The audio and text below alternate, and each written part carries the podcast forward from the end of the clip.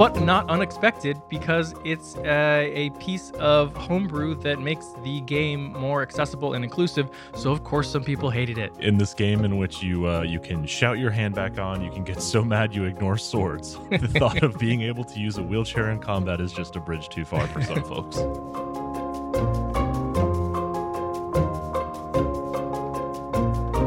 Live from the Mundangerous Hidden Temple in New York City, I'm your host Shane, And I'm your host, I-Hsien. and welcome to episode 264 of Total Party Thrill, a podcast for game masters and players where we discuss our campaigns in order to inspire yours. In this episode, we're talking about how to use deities in your game. But first, the party gets a fright in the Gates of Mourning campaign. And later, the Ecclesitheurge fights only with faith in the Character Creation Forge. Total Party Thrill is brought to you this week by Elderwood Academy. Elderwood Academy are artisans who craft amazing gaming products, including dice towers, dice trays, dice boxes, deck boxes, dice, and more. All of the products are crafted to look like spell books, scroll cases, codices, and other awesome fantasy gear that we love. Hey, they now have a uh, a mystery box option for you if you'd like. Uh, what's inside it? Well, you don't know. uh, you basically pick a product line. It looks like. So, do you want a uh, a hex dice box, a mini hex chest, uh, one of the uh, kind of newer designs of the hex chest, or one of the spell books, um, one of the rolling trays, or a dice tower, and you get a random like design from it. I guess uh, it saves you ten bucks.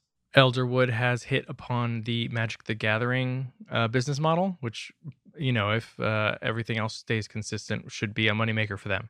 Yeah, if there's there's one thing I've learned about gaming over the years, it's that you should either be selling booster packs or gaming tables. So, booster packs it is. we should sell booster packs of this podcast. Uh-huh. I don't know how that would work, but Poorly. you get a random uh, 11 minutes of the episode. yeah. Um, but yeah, so you can you can get uh, anything from their product line if you don't have a strong preference for what it looks like. You know, you don't want to go through and design your own, pick your own wood, pick your own, you know, logo, pick your own stylings, um, pick your own colors. Then you know, take it random, save ten bucks. I think that's a cool cool idea. So, listeners, you can find that product and many more at elderwoodacademy.com slash don't split. So, Shane, uh, this week, I don't know if you saw it, but uh, there was some cool art making the rounds, and it also comes with a seven page PDF with some rules for the combat wheelchair. Uh, yes, this was prompted by an incredibly dumb conversation. oh, you mean the backlash? the backlash, yeah, is incredibly dumb. Uh, but not unexpected because it's uh, a piece of homebrew that makes the game more accessible and inclusive. So of course, some people hated it. In this game, in which you uh, you can shout your hand back on, you can get so mad you ignore swords. the thought of being able to use a wheelchair in combat is just a bridge too far for some folks. So it's a free supplement for 5e by Sarah Thompson at Mustangs Art. Uh, she's a freelance writer who's worked on Starfinder and The Witcher for Paizo and Artel Saurian games. Uh, she's also the founder of Heroes Without Limits gaming community. Uh, we'll put a link to the combat wheelchair in the show notes. Um, like I said, it's it's like just seven pages. Um, the PDF doesn't uh, have any art. That was on Twitter, so it's all rules for basically a piece of equipment uh, used for PCs with mobility issues. Uh, if you've ever seen the documentary Murder Ball, which is about the U.S. Paralympic rugby team, uh, it's a great movie. Uh, but this is it's basically that like um, it's a mini tank that you use to smash into people. it's like it's like uh, Charles Xavier's like little like his hover his hover tank.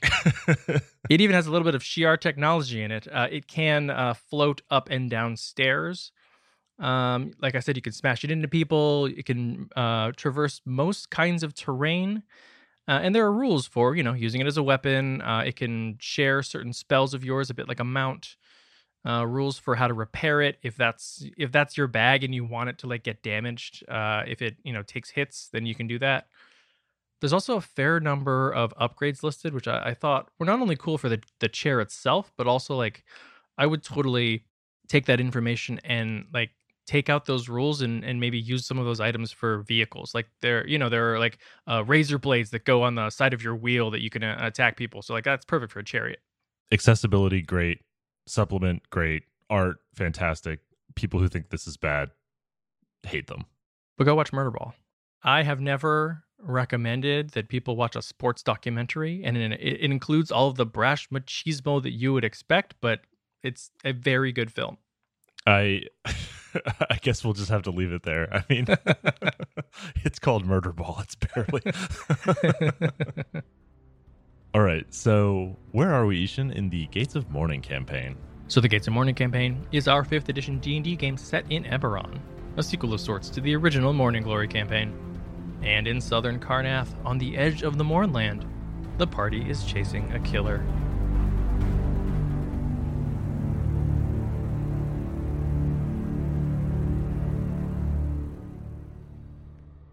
So, following Ephraim's map, the party has now returned to a location near the House Jorasco compound where they died on the day of mourning.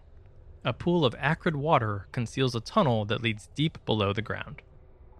And after much, much, too much discussion, uh, the party decides all right, here's how we'll climb down this tunnel. Switch takes off her half plate armor and then hammers it into an anchor, which she like sticks halfway into the ground. They tie their ropes to it and then they climb down. Except for Watcher.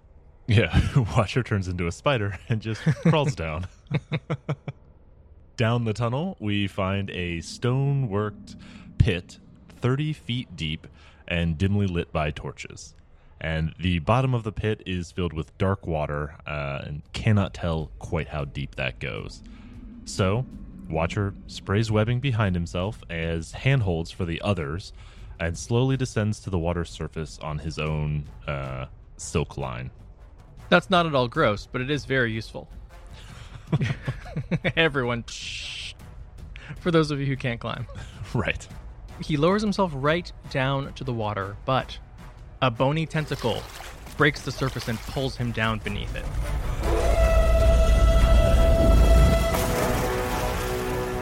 So Zan, the half elf warlock, leaps glaive first from the hole in the ceiling into the water to attack the creature. Lenore the rogue then swings gracefully in one of the web lines to an outcropping near the ceiling, pulls out her bow, and fires arrows. But when Vesicott attempts to follow her, he slips and falls all the way down and ends up in the water. womp womp. Switch and Bramble then dive in and hack blindly beneath the water, uh, quickly putting an end to the menace below the surface. And when we drag it above, it looks like an undead Otyugh with tentacles instead of legs, corrupted by the fluids gathering in the pool. A single tunnel near the roof turns out to be a waste chute that empties into the pit because, of course, you are in a garbage pit. I mean, it wouldn't be an adventure if we didn't have a garbage pit. and after carefully clambering up the chute, there's a hatch at the top that opens into a dusty room in an apparently abandoned compound that looks like it used to be well appointed with lots of halfling sized ornamentation, even though now it's mostly stripped bare. Uh, pretty much everything of value has been taken. And off in the distance, Switch can hear a voice speaking in a language that she can't identify, although her helm of languages lets her understand what it's saying. The patrol should have been back by now. I'm getting hungry. And we'll find out what happens next. Next week.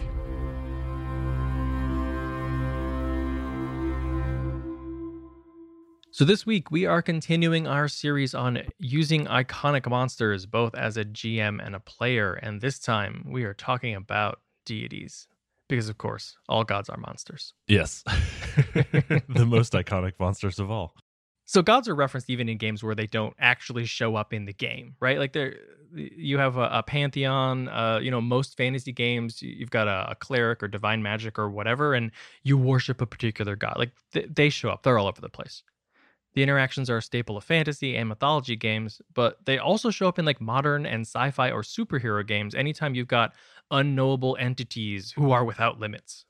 So, deities can be used at any point in the game, at any level of the power curve, no matter how powerful they are.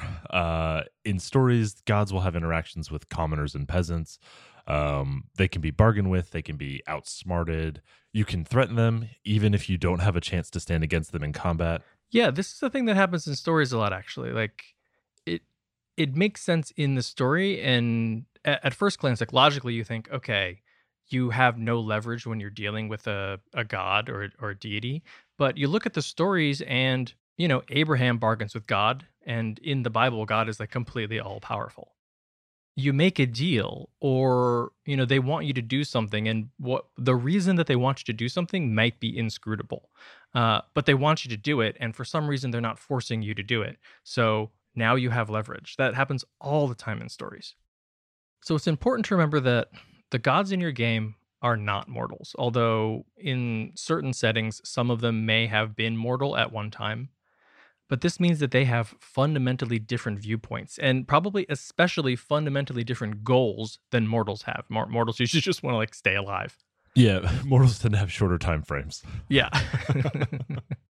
and when looking at mortals, the gods probably view them as subjects, you know, who owe them something or maybe just playthings depending on, you know, your particular god's outlook most enemies and NPCs that your party is going to be dealing with have nowhere near this amount of power. So the the power dynamic is just fundamentally different than almost anything else that you're going to experience in an RPG.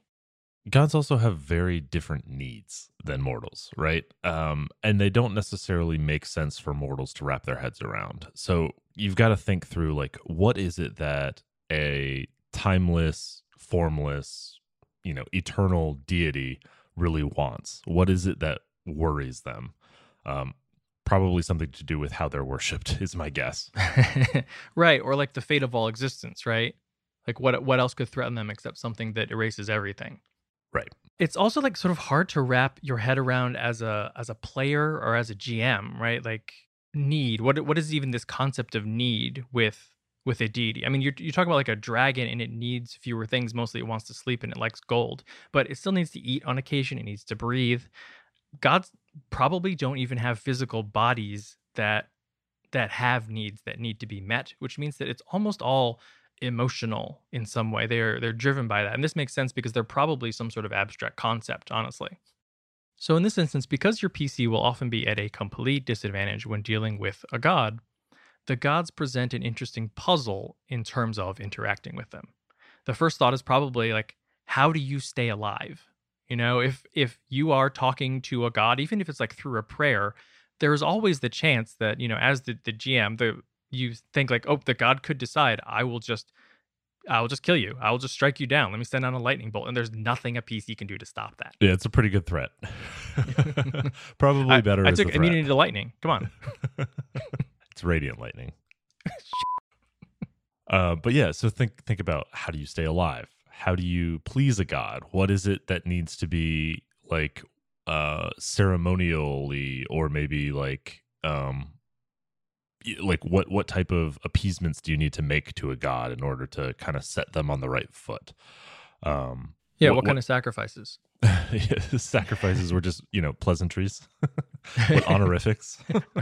I just wanted conversation. Okay. I was join, wanted to join a book club. yeah, look, I, am the Lord of Skulls, the Blood God, the Devourer, and, and, I would like to be known by all of my titles. Thank you. Why don't you take a random shot in the dark and think what I might want? Does my throne look high enough? right you know, probably more importantly, your PCs should be thinking, how do I keep from displeasing this god right now? Yeah, how do I avoid setting them off, right? What is the thing? Who is the thing? What is the the concept that I mentioned that then ruins everything?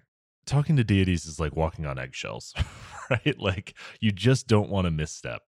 A lot of them end up being like toddlers and you can play them like that. You you just need to be super careful with this. Like what is what is important to them?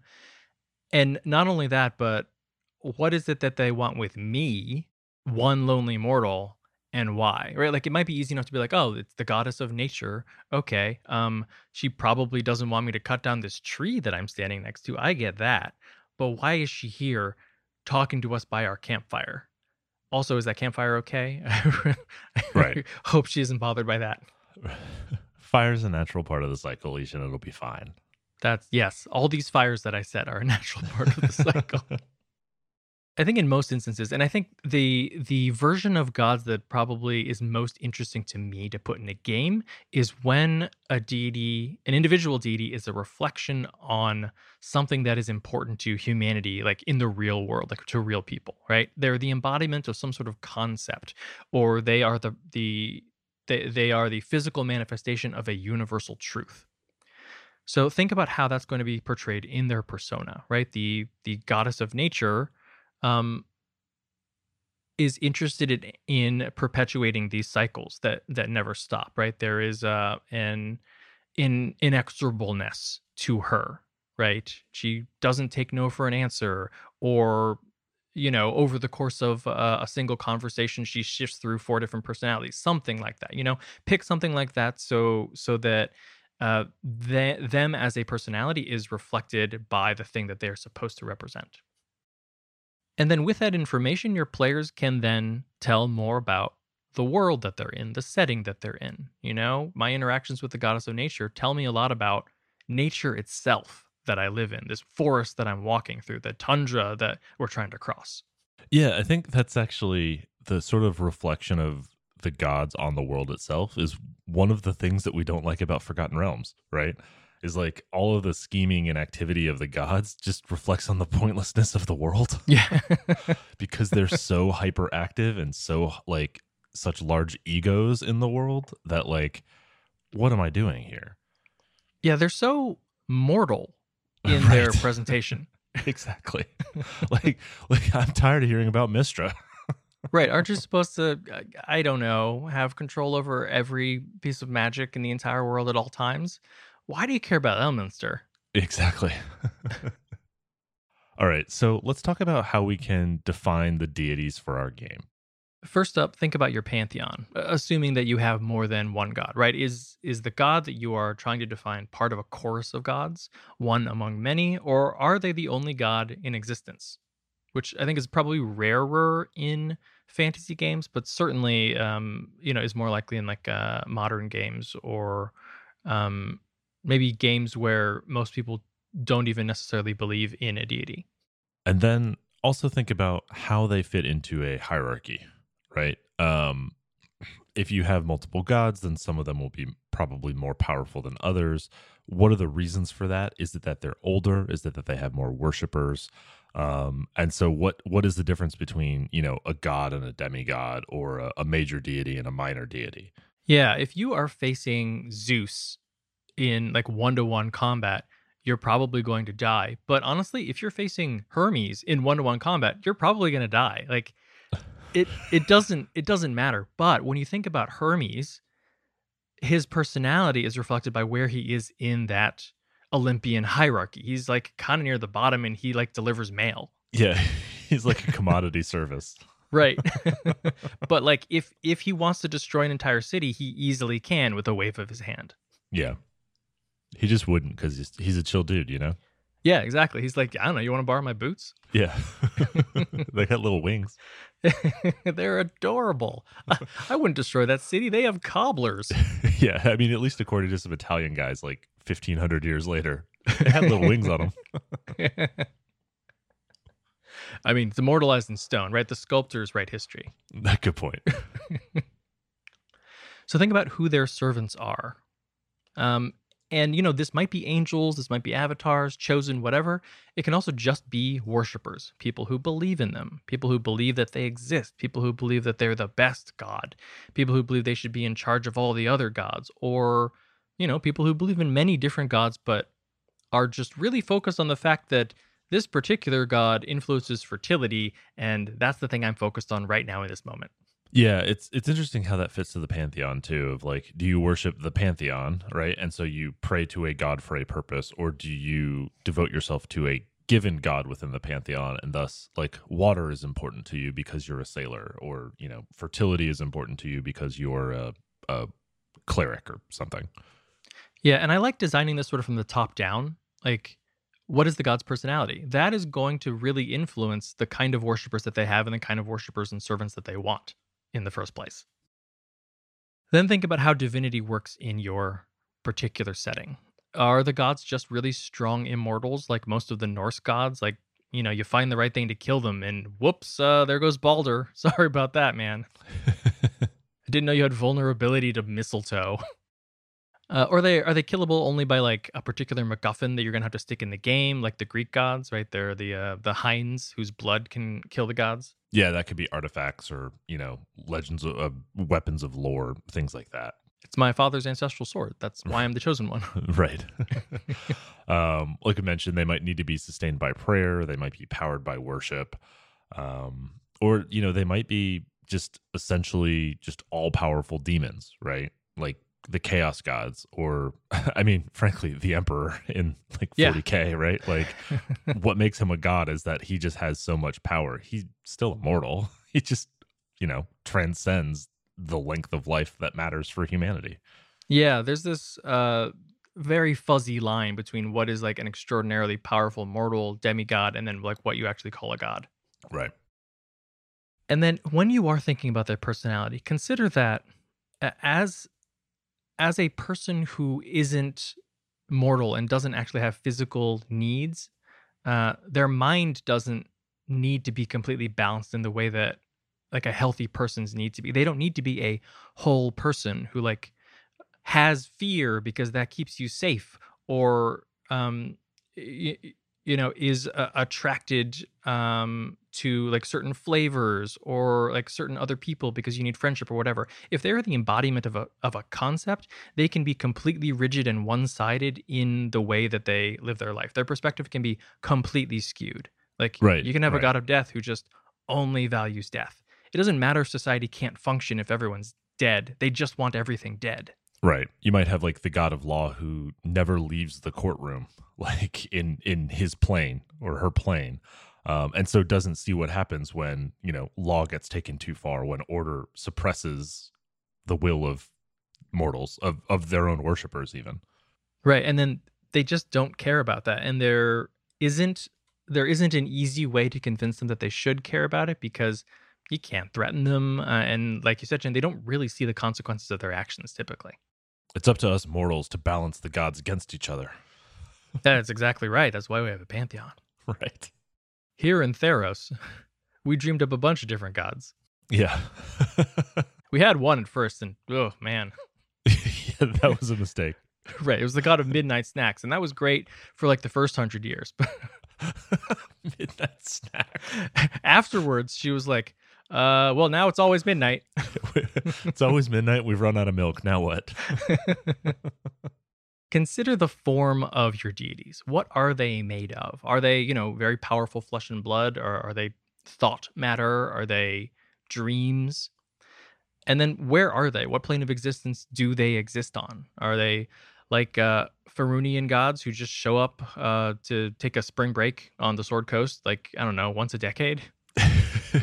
Just like college kids. Right. They're like, hey, I'm back. It's Garl Glittergold. yeah. you kids like the EDM music? What's Molly? this is Molly. Weren't you supposed to bring us fire? No. So maybe they live in the astral sea. Uh, maybe they live in heaven, whatever heaven is. Maybe heaven's a plane. Maybe heaven is a completely uh, different dimension. Is it somewhere that like just can't be touched by mortals?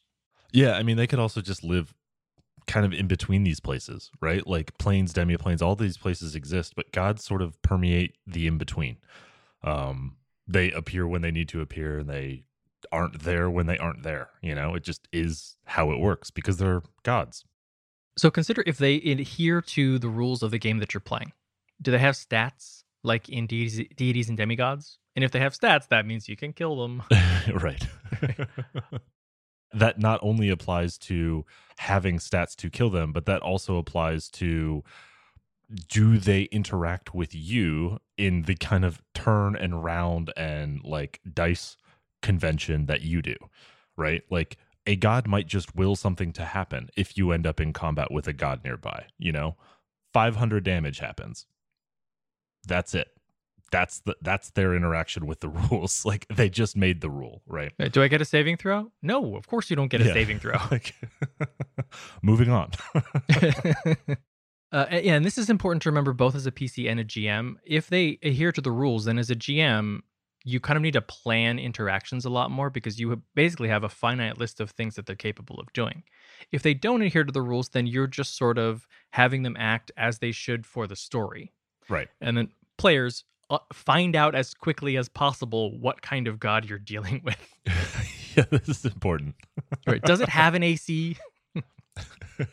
Who you gonna wish to, bud? wish granter number one is right here, man.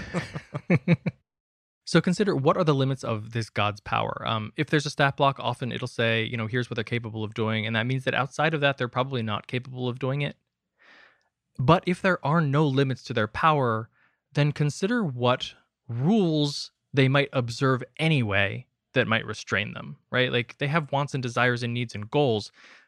There needs to be a reason that they are not simply, you know, the the GM doing whatever they want in this game. They are they are bound by something, whether that's another god or like the rules that they decide to live by. Like that that god of order isn't going to break laws.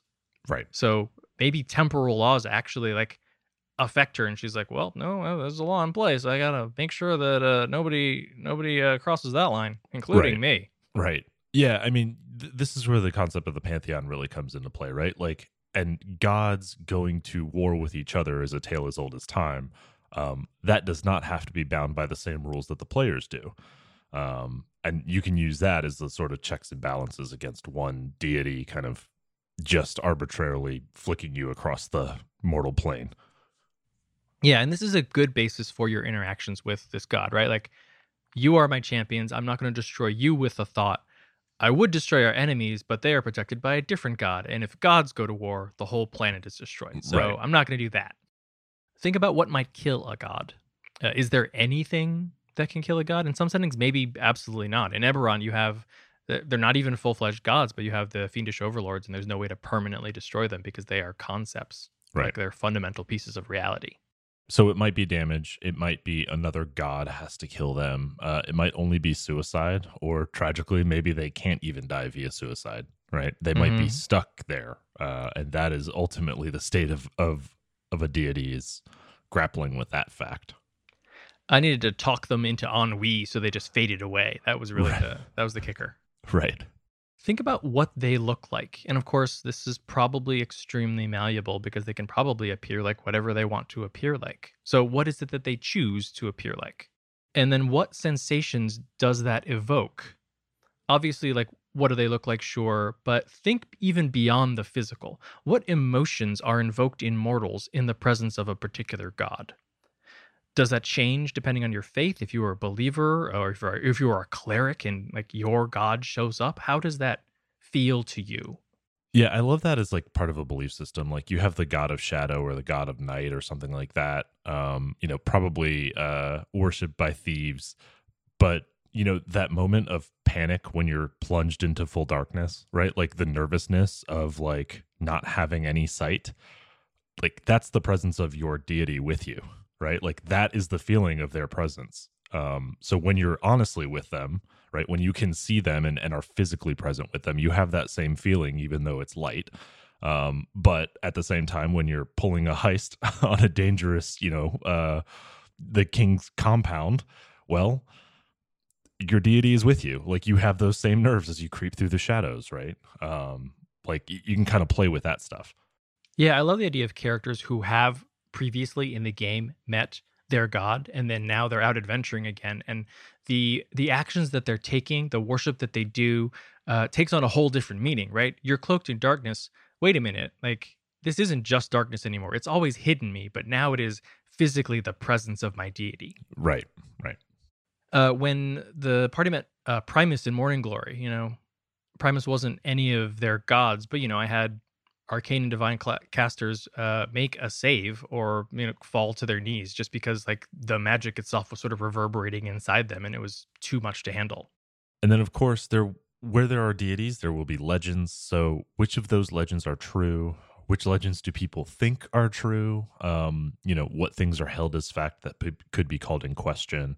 Um, you know, whatever stories you have of your deities, there might be a kernel, there might be complete fabrication. Um, you've kind of got to answer that for yourself.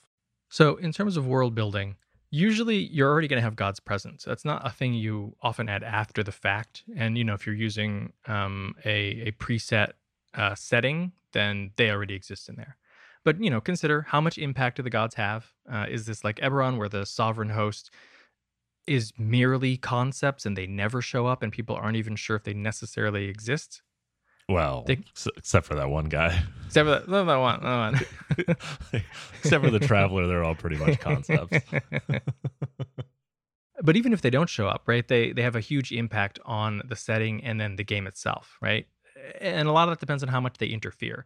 The Traveler kind of has an outsized impact on, uh, I think, a lot of stories that people tell in Eberron, just because the the Traveler can show up and do crazy stuff. Yeah.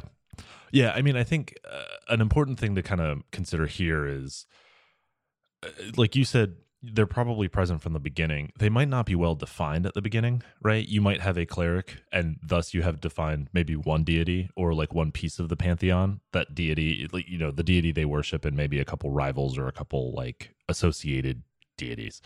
Um, as you expand that, like you can fully flesh it out. And then also, as you're world building, you can get them to be more present, more active, more likely to interfere over time, right? Like you don't need gods to be involved uh, adventure number one when you're caravan guards. But over time, you can escalate that. And when you're level 15, like now that's suddenly a plot that makes a lot of sense for your character. So, as an NPC, when you are using a god, there are, I think, three likely scenarios where you're going to get some good use out of a deity. That is either as a patron, as a plot device, or as prey. Ah, the three P's of deities, classically proposed by the Greeks. In the Parthenon. All right. So, uh, as a patron, this is a, a scenario where the deity interacts personally with the party. And now, maybe this is in person. Uh, it might also just be through an avatar or an angel, right? God send angel messengers all the time, and you know everybody just believes that they're they're telling the truth, yeah, those angels never fall. right? Like, ever, ever, ever. fallen angel. That's a that's an oxymoron. So they're usually a quest giver in this instance. So think about why is it that the god can't do this quest on their own? Is it just beneath them, uh, or is there something preventing them from doing it? or it might be a test, right? Like Yeah, it, mhm. it might be. Uh, it's not that they can't do it; it's that finding good help is more important than just getting this thing done. I don't give immortality and feathery wings to just anybody. right.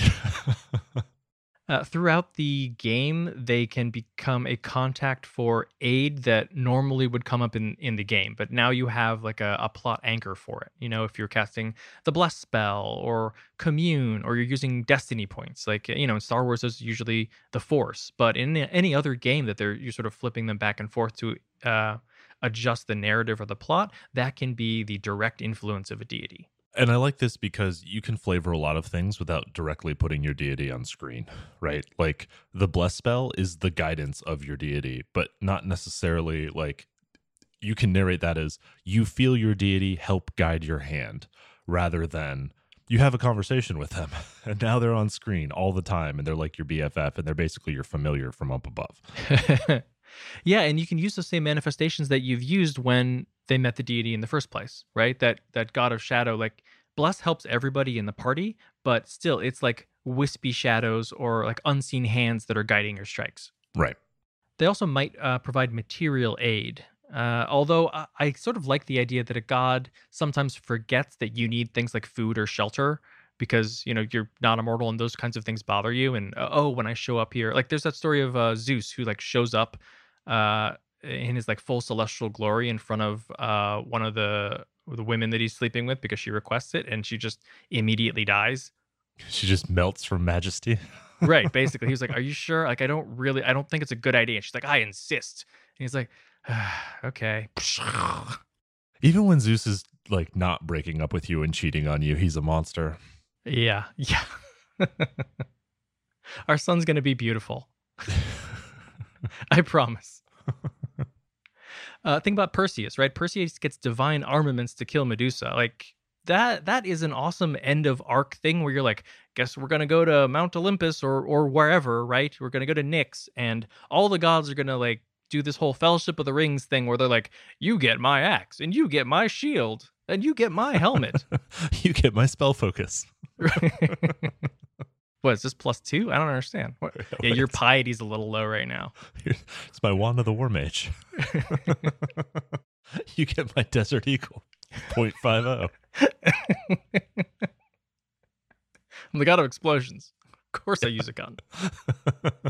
Think if the deity's goal differs from the party's goal.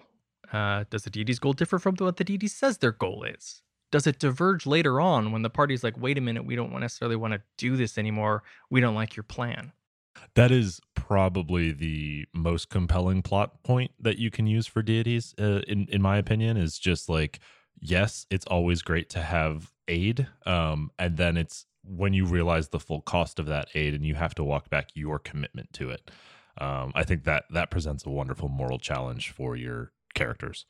Yeah, and like a, a technical challenge too. Like, how do you handle that difference of opinion, especially if it's in person? Right.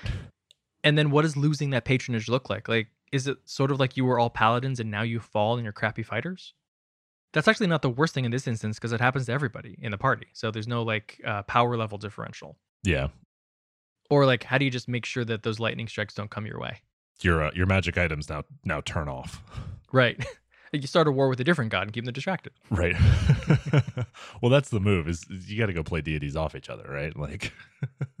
well, which brings us to using a deity as a plot device because it might be that the party never comes into direct contact with them at all, but the game can be very influenced by a particular deity or the domain of the deity that, that is you know sort of in control of this deity and so like the deity comes up and their beliefs and worldview matter a lot so this to me is how the silver flame played out for 99% of uh, morning glory mm-hmm. right like the silver flame as a as a deity was extremely present in our plot because we had a silver flame inquisitor and then also like things were kind of circling around Bel Shalor. Um but like that that whole concept like there was never any moment of communion with them until literally like level 19 right? Mm-hmm. um and like even then like we were pretty surprised that we actually spoke to Tira Miron um right like like that wasn't the expectation there but like that plot device of like the silver flame exists for a reason and that reason is under threat was incredibly important and like a big driving force of our campaign yeah and then you know that that sets up the circumstance where the party is trying to find out more about the deity or finding found out what the deity wants because you don't have this instance where you just ask them a question and they answer you truthfully mm-hmm. so i mean the deity may not even know of the party's existence right they could be dead or trapped or you're beneath their notice. But all of the things that the deity is capable of or or what they want are important to the plot and may even have like a mechanical effect on gameplay. I mean, you could have a, a situation where, you know, the game can't use raise dead. No one can cast the raise dead spell because it turns out the god of the dead is dead. Yeah, yeah. you can't use your psychic abilities because it turns out the God Emperor of Mankind is dead. well, then we've all been eaten by the warp, so it doesn't matter. right. Uh, because the Winter Court has has risen to primacy within the Feywild, uh, the material plane is now covered in snow. Right, even parts of the world that have never experienced snowfall are now dealing with that. Yeah, and that could just be a a setting point, right? Like, hey, we're going to play in this world and it's covered in ice and snow, and you come to find out, oh, it's because the winter court is ascendant. Is that right. a good thing or a bad thing? Yeah, it's a underwhelming explanation for Athas. yeah, but um, but you know, a fun thing for your homebrew world for sure. Summer court got a little out of hand. Yeah, just August from here on out. I'll show you August. And then lastly, I find this very compelling. Gods as prey. The point of your game is going to be to kill a god or gods.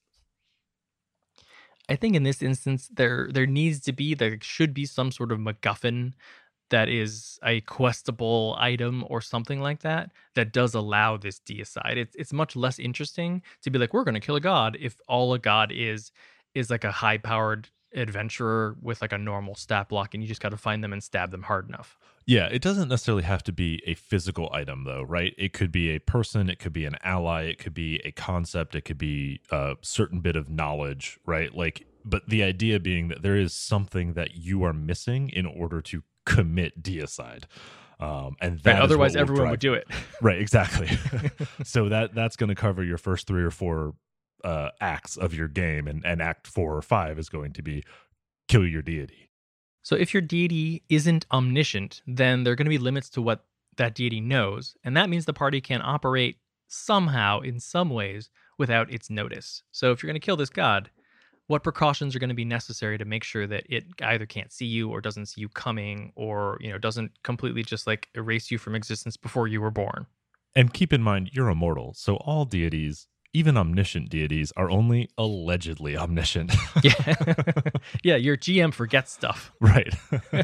I mean, even even if they are truly quote unquote omniscient, right? Like you're a protagonist, if that's the game, then there has to be some mistake in that omniscience. Mhm. Like there has to be some way to sneak through the cracks, or at least some intent that you didn't understand behind a deity allowing this to happen, right? Right. Like the deity who wants to die will let you continue to do that so that you can kill them.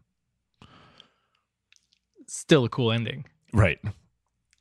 Uh, there might be another god helping you, right? That's probably the most likely scenario. Uh, and then you sort of alluded to this, Shane. Keep in mind that it doesn't necessarily mean that you are cutting a god's head off. Their undoing might have nothing to do with hit points. Um, it it could just be you know a prophecy or an unraveling of a concept. Right. And and not to say that you won't have combat, right? There will be something for you to stick a sword into in that final battle if that is Oh, yeah, yeah. if that is the ending of your campaign. It's just that the deity is not what you're sticking your sword into. It's the guardians, right? Or the protectors or whatever that allow you to complete this prophetic act. The misguided clergy. Right. a whole legion of uh of bastard children protecting Zeus. Actually half of them turn on him. That's the yeah, prophecy. you know, wait a minute, you suck. yeah, exactly. I can't help it that I'm a bad dad. I had a bad dad. Yes. That's I mean fair, fair. He did eat you. and, a, and a pile of spurned lovers who are looking for revenge too. Keep in mind here that the gods are going to be immortal, so they don't have a human time scale in which to accomplish their goals. So why is it that the party at this particular moment in like linear time is important? Like unlike dragons or even vampires who could potentially live forever, gods don't have resource constraints, right? You don't have to like put some money in a bank and then wait a thousand years and like now I can do whatever I want. You just make it happen. Unless you've got to have worshippers, you know, like I'm going to make some gold. I am going to put it in a ba- in a bank because I am the god of banks. right, right? Uh, compound interest, uh, which is one of my de- demigods, right. uh, and then I'll take that money out and then fund more churches. the problem is that the demigod of time and the demigod of compound interest are the two most powerful demigods. Um, so you have to separate them, right? Like that's important. If you keep, if you let them go together, like your god of finance is just going to spiral out of control. You know, I wish people would just stick to the liturgy. P to P times E to the RT. Okay. All right, the god of reverse mortgages has opinions. um okay yeah so then also think about the minions that a deity will bring uh to bear um will use to either oppose to help or to otherwise interact with the party yeah, those are usually the people that you'll face long before you actually face the deity, but they are 100% influenced by that deity's outlook. Angels and avatars, worshippers, the the things in the domain, right? A god of nature, uh, it could be the, the beasts of the field and the trees and things like that. A, a god of the storm, obviously, look out for storms. mm-hmm. And just the secular church, people who don't even necessarily believe, but are wrapped up in the institution itself. yeah and i mean this is where you get into your uh elder gods and, and your existential horrors right like you never fight cthulhu uh you fight uh worshippers of cthulhu I mean, I have a boat well, it's going to turn out poorly. Don't get in that boat. for everybody. All right, speaking of which, combat. It's almost always going to be an end game scenario, end of an arc, end of a campaign when you are going toe to toe with a deity. And that's because they're always hidden behind their powerful subjects, their worshippers. Uh, maybe like, you know, reality itself conspires to keep you at bay or, or protect them. Yeah, in order to kill Poseidon, you're going to have to kill him in a hurricane. So deal with the hurricane first. Yeah, an underwater hurricane. right. Deal with the crushing depths. I mean, we have whatever. Derechos are a thing. Like, why not underwater hurricanes? Everything is awful. We're all a venti. It's fine. They're OP. Uh, consider the weaknesses. If you are running uh, the deity, or if you're about to fight this deity, what are their weaknesses? Is it divine magic? Maybe is that the only thing that can hurt them? Is it another god? Is it their anathema, the thing that is opposite of them? Right, the god of nature may be directly opposed by the forces of civilization. Fire may be opposed by cold. Might also just be hubris, right? Tale as old as tales themselves is uh, pride cometh before the fall. So if the god just doesn't believe that you're a threat, that might be their weakness. Yeah, I think this probably needs to come up at, at some point, right? Like, here's here's the thing that I, I think is ultimately the downfall of a god is they have never lost before, because if they had lost, they wouldn't be an immortal, eternal god. Mhm. So if they are going to lose in this game, it's going to be the first time it's ever happened. It will be a shock to them. Right. So, in terms of tactics, think about why is it that they don't just write the party out of existence? Why don't they wave their hand and make this problem go away? Is it because they can't? Is it because they don't think they need to? Is it because if they do, then they can't handle something else? They don't have enough energy to deal with, like the God's War? um, they might be relying on immortality or immunity for their defense. So they might actually be pretty soft. It's just that they don't expect to be hurt. That can really feed into the hubris angle. Right. My AC is four because I don't care if I get hit with arrows. Arrows can't hurt me. Right. I would say, you know, try to avoid things like, you know, long term mind control, uh, even though that'll often be, in terms of stories, like something that is in a deity's power set, right? Like God hardens Pharaoh's heart. That takes a lot of agency away from your players, where it's just like, oh, well, you decide you want to do what the God does, or half of you do anyway, you know? But you'll want a reason for this. And I think often it's like the, the God wants or maybe needs to be worshiped or obeyed willingly. Like free will is sort of some immutable truth about the universe. Yeah. Uh, this is where you target that on an NPC who's important to them and make the characters choose. Yeah, absolutely. Like a god should totally be able to mind control people who are not being run by players. Yeah. Sorry, Meepo. Yeah. um, gods, of course, can also alter the environment. You know, reality is mutable to a deity.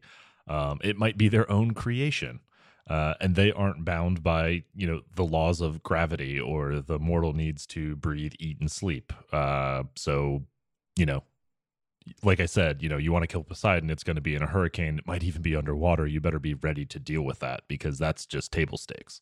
yeah, and if you happen upon Poseidon when he's not ready, uh, you know, in a tryst with a gorgon, then he's probably teleporting everybody to a hurricane. Right. Uh, you mentioned NPCs. It's a good time to just make an example of somebody. You know, maybe the god doesn't want to fight or just feels like this is a waste of effort or energy.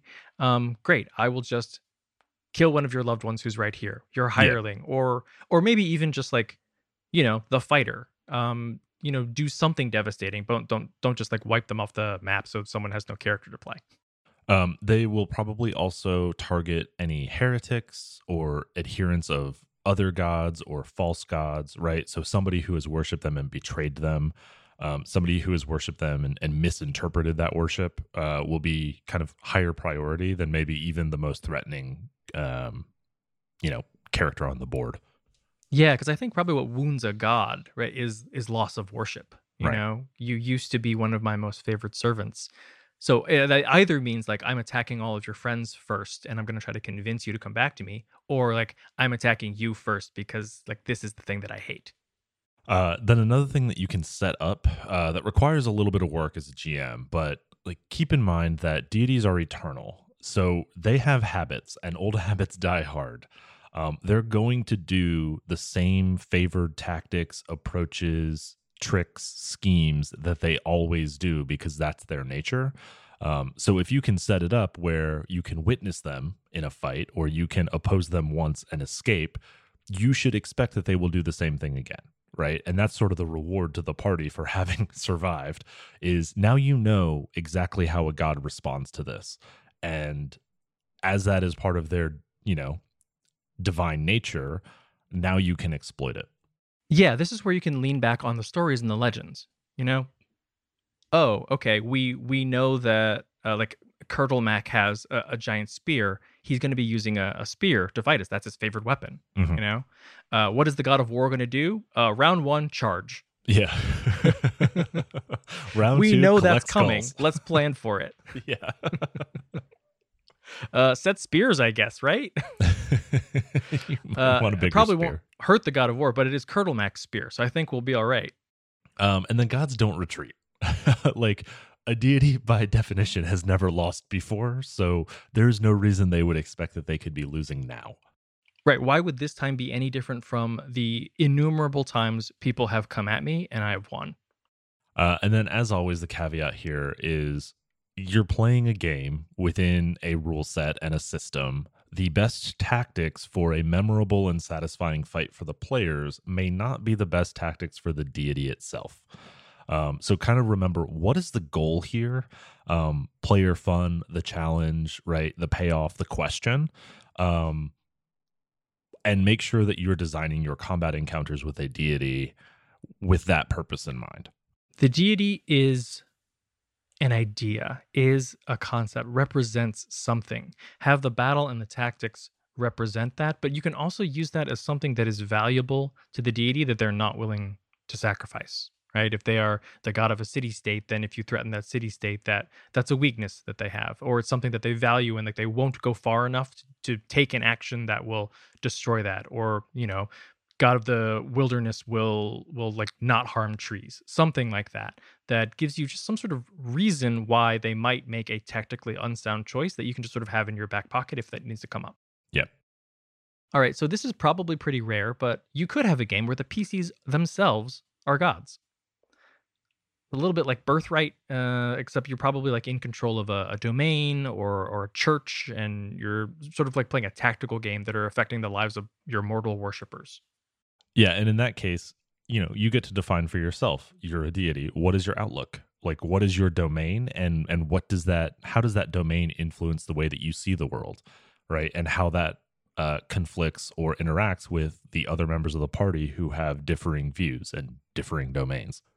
Yeah, it can be fun to sort of see this from the other end where you do very easily lean into the one-sidedness of a deity's perspective because you probably have like a gamified point system or or you know something that you are gathering worship or mana or whatever that doesn't really reflect the day-to-day lives of your worshippers and so you kind of ignore those Right. and then they're mad at you and you're like uh is it just easier to smite them and start over i don't know Start over from from just back to step one. It's fine. flood should i flood this place Ah, it's just- Exactly.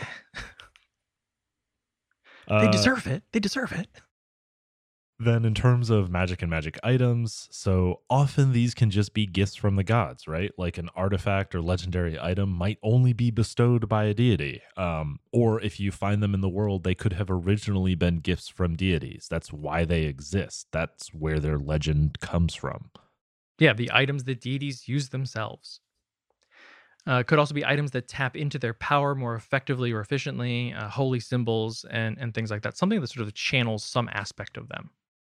And then, of course, you're going to have those special items that can injure gods or affect them in some way. Your Spear of Destiny, your Hind Blood, um, you know, all those kinds of. Uh, how do you how do you actually approach and, and interact with a god kind of abilities?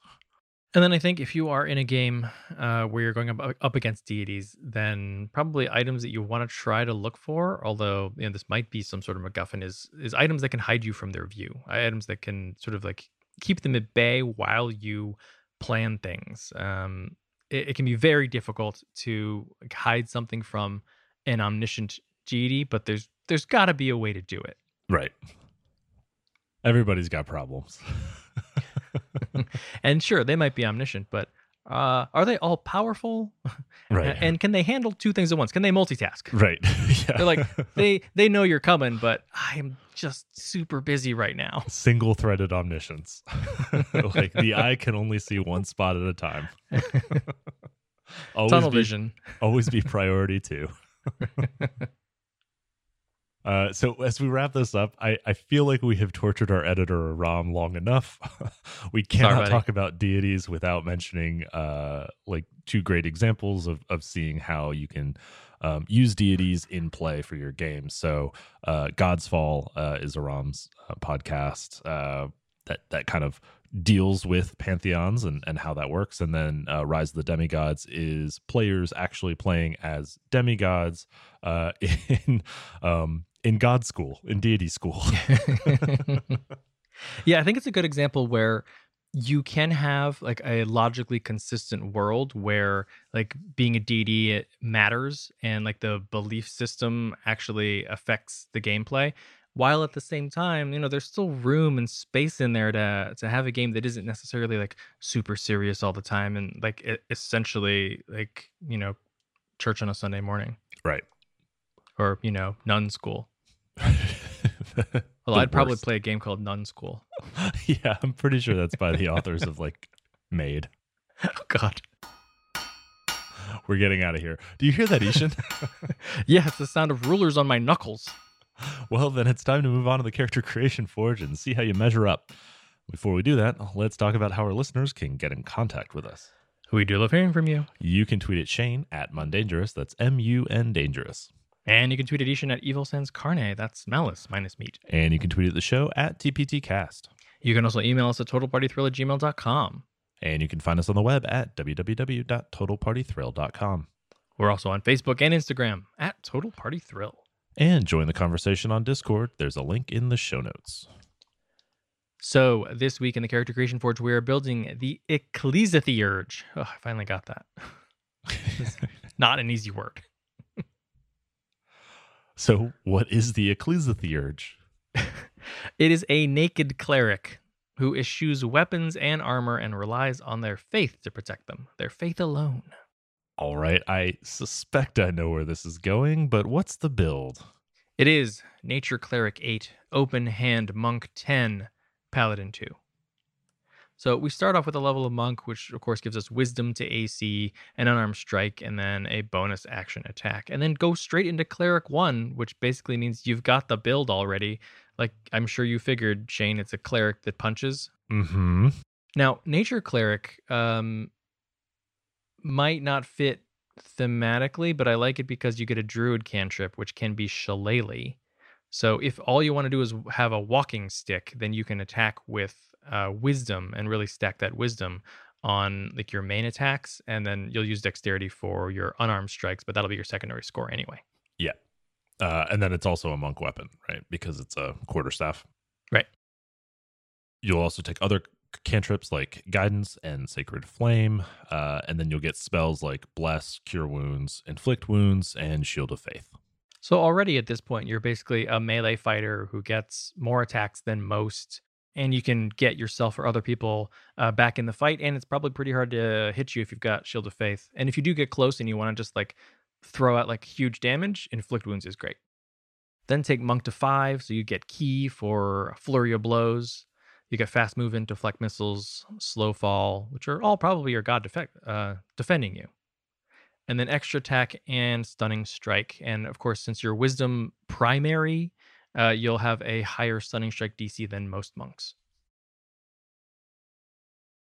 Then we'll take cleric up to level six. We'll get third level spells like hold person, dispel magic, revivify, spirit guardians, great all great utility and control spells.